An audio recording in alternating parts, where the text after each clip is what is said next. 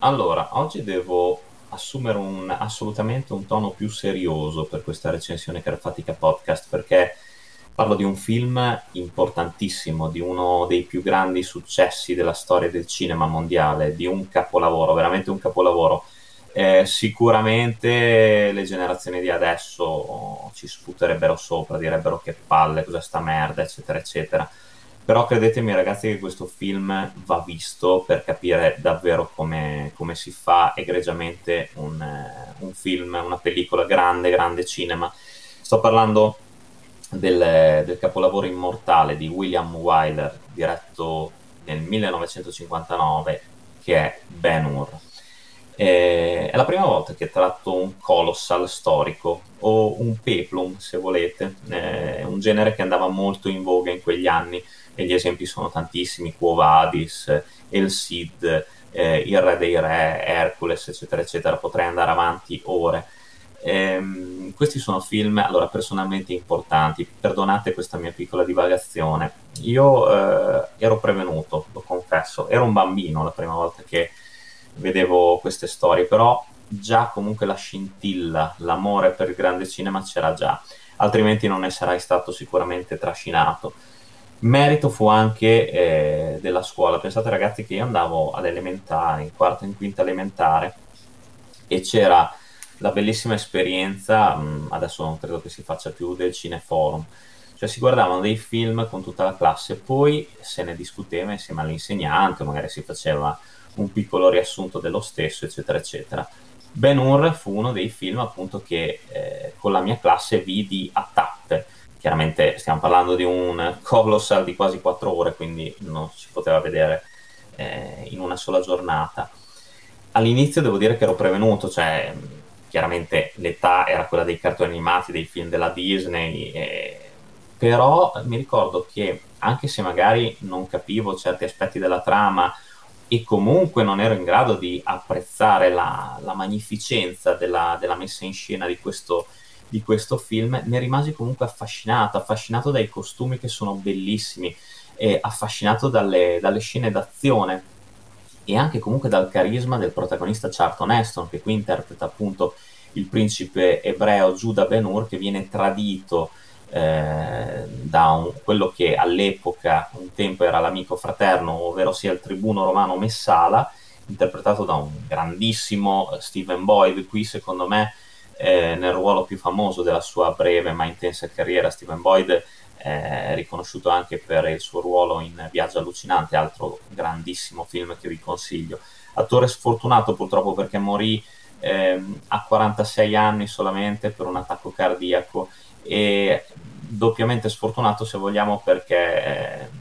venne in un certo senso anche imprigionato eh, dal ruolo appunto più popolare, quello di Messala, che però eh, lo imprigionò e lo costrinse nell'arco della sua carriera a eh, togliersi da tutte le grandi case di produzione che mh, gli concedevano, mh, gli offrivano soltanto ruoli eh, simili insomma, a quello che l'aveva reso famoso, mentre invece lui voleva cimentarsi con cinema di altro genere e girare appunto film indipendenti lo aiutò in questo senso ma eh, quello di Messala rimane sicuramente la sua interpretazione eh, più famosa e, sotto certi aspetti anche la migliore, per quanto stiamo parlando comunque di un grande, grande attore, sfortunato, ma veramente un grandissimo attore.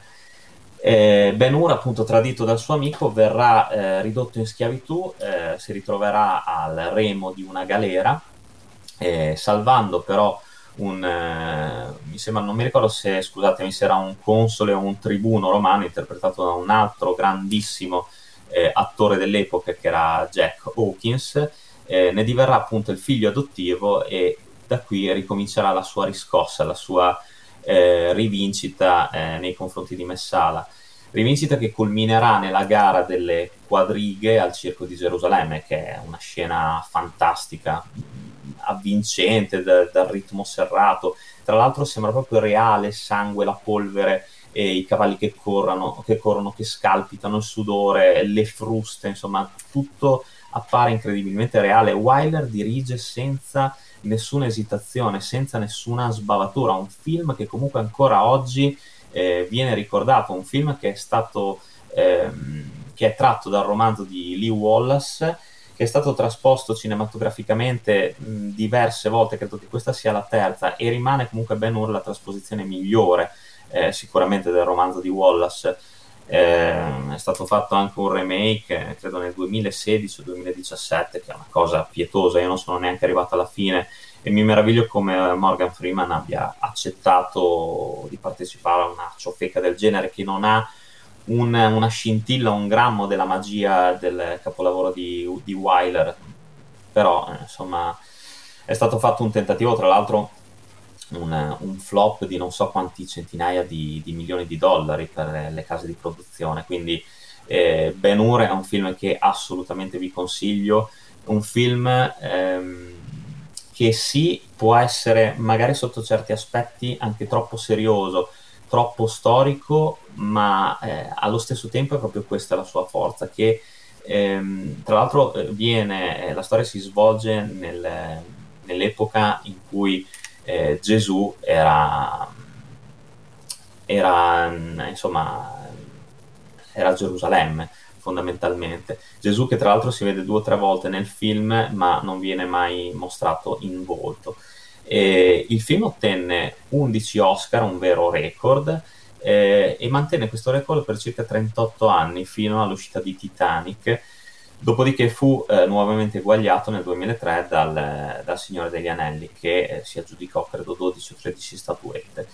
E, ehm, è stato conservato, è conservato tuttora nella National Film Registry della Biblioteca del Congresso degli Stati Uniti e l'American Film Institute nel 1998 l'ha inserito al 72 posto nella classifica dei migliori 100 film statunitensi di, tutto, di tutti i tempi ehm, posto che ehm, è sceso al centesimo dieci anni dopo, nel, nel 2008. È un film Ben Hur che ha il sapore epico oltre che storico. Certo, Neston è impossibile non dire che non reciti bene se la cava egregiamente, poi lui non era nuovo a ruoli di questo genere. E il già citato Stephen Boyd è bravissimo, Hugh Griffith nel ruolo dello sceicco Hilderim è qualcosa di spettacolare sono belle anche le scene in cui Ben Hur eh, si ritrova con, eh, con la famiglia, eh, con eh, la sorella e la madre che sono malate di lebbra. Eh, un, un, film che ehm, è veramente uno spettacolo visivo, uno spettacolo per gli occhi ed è anche molto molto emozionante, un film che dà uno, un quadro, uno spaccato dell'epoca romana che mai prima si era visto in precedenza. Eh, ci sono anche dei piccoli camei di Glauco Onorato, Giuliano Gemma e Lando Buzzanca nei panni o di schiavi o di soldati romani, eccetera, eccetera. Ed è un film di cui è inutile che io mi dilunghi, eh, di cui è inutile parlarne tantissimo perché va visto. Ehm, io so che magari un film del genere, visto oggi, potrebbe sembrare appunto, come ho detto all'inizio, pesante, noioso, troppo lungo, ma veramente vi consiglio anche ai ragazzi, consiglio di vederlo perché mm, è un film totale, secondo me totale e di una, di una bellezza, di un fascino che non, non hanno perso una, un micro, una microparticella nel tempo. Cioè, quando vedete Ben Hur, eh, le riprese, i campi lunghi, le panoramiche, appunto i costumi, ma anche la musica così imponente, gloriosa, è qualcosa di, di, spettacolare, cioè una grande produzione come adesso non si fa veramente più. Gli effetti speciali non c'erano all'epoca, quindi vi lascio immaginare come tutto fosse ancora più difficile. Eppure la messa in scena di Wyler è qualcosa che ancora oggi, eh, secondo me, può essere mh, ispirazione di studio, di tante riflessioni per come davvero il cinema dovrebbe essere ancora fatto. Quindi vi consiglio davvero di guardarlo perché... Mh, ne rimarrete secondo me piacevolmente sorpresi e anche affascinati. Ve lo dice un vecchio dinosauro come me, quindi ogni tanto dategli retta, davvero dategli retta e, e lasciatevi avvolgere dal fascino della storia, dal fascino dell'epoca romana, dal fascino di un grande personaggio come Giuda Ben Hur. Io vi do l'appuntamento al prossimo film, alla prossima pellicola e come sempre lunga vita al cinema. Un bacione dal vostro Carfa.